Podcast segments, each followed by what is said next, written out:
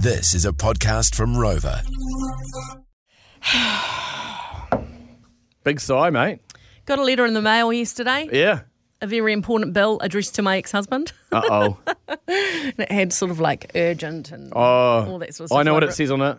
Private and confidential. Something when, like that. When it says that, you're like, yeah, that's not good. And I just thought, well, I'll sort this out, whatever it is. Mm. So I tore it open. A letter from Baycorp. Baycorp, Yeah. The debt collection agency. Yeah. What had happened was he got a $40 parking fine, but he didn't actually know about it because this letter was actually addressed to an old address. So my, Mm-hmm. a friend of mine had dropped the letter around. So he had never got the letter to say that he had a ticket and hadn't paid it. So I was like, $40. He could have said, if you don't pay by the 15th of February, which I paid it yesterday, the 18th, you can go to court. Or they, or they can add more money as well over time, I Oh. think. And uh, I got actually send a Bay Corp letter for um, from the the doctor I go to because I um, had two consults online and two scripts, and I don't remember them sending me a bill, and they said you're going to Bay Corp. I was like, Oh, what the hell? whoa. So I had to pay that. It was pretty savage. I mean, you could have called. on. You could have called me and told me, but that's fine. I was telling my friend about it, and she Mm. said that she got her water bill for her apartment block, and the bill was like, say, $75.60. And Yeah. she just absent-mindedly paid $70. Yeah. And she got a very, very aggressive letter saying that she owed them $5.70. And she thought, okay, she wrote back and said, just, okay, calm down. Okay, I've always paid my water bill on time. Yeah. Obviously, this was just a little bit of a typo mistake or whatever. I don't think the tone of your letter warranted for the $5.70 Exactly. you're Yeah. asking for. And I just thought, you know, of course, if you owe someone money, you should pay money. But what is the smallest amount that, that a debt collector has tried to get out of you? Uh, there's some great texts coming in on 559. We've got Alison from Pukekohe. Alison, what was the, how big was the Bay Corp bill that you got?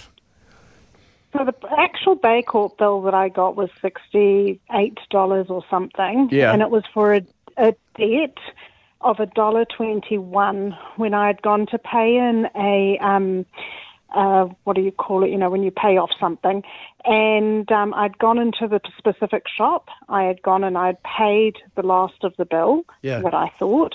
And then I'd moved cities, and they sent. They'd been trying to find me and send me a bill of one dollar twenty-one, which for some reason hadn't come up when I paid the last bill.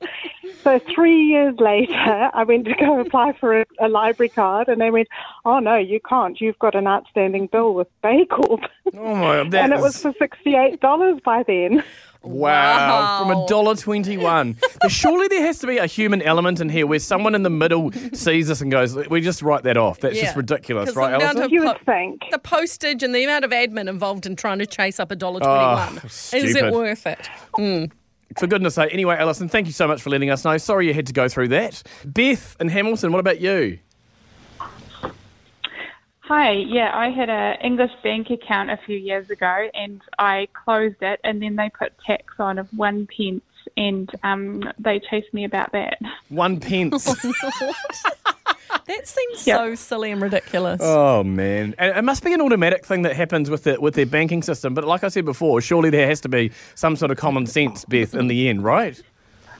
Yeah, that they um, stopped chasing after a few emails, but it took a little bit of effort. Yeah, Because it's also really difficult to pay someone one cent. it is. Thank you, Beth. You're in the draw, uh, free for a year. Good luck. Uh, Julian and Tauranga, what about what was the most ridiculous small debt you got chased for?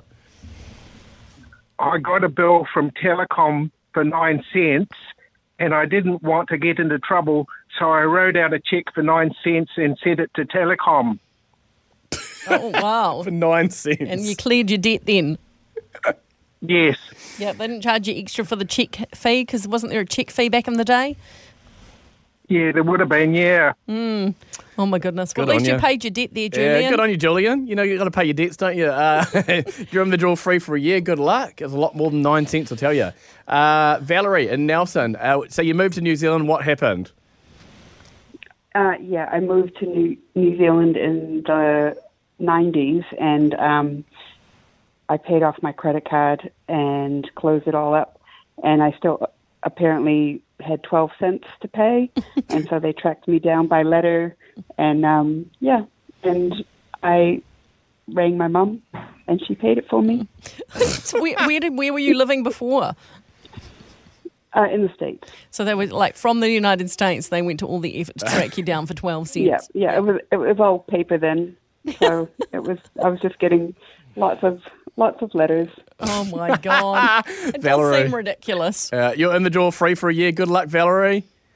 Great, thanks. On the other side of the coin, actually, I got an email last week. I think it was like Southern Cross Travel Insurance or something. Yeah. They go, We've got a refund for you. We've made a miscalculation. I got all excited. yeah. Read the little letter that was Yeah. attached to it at the bottom. Yep, your refund is 0.57, 57 cents. Why bother?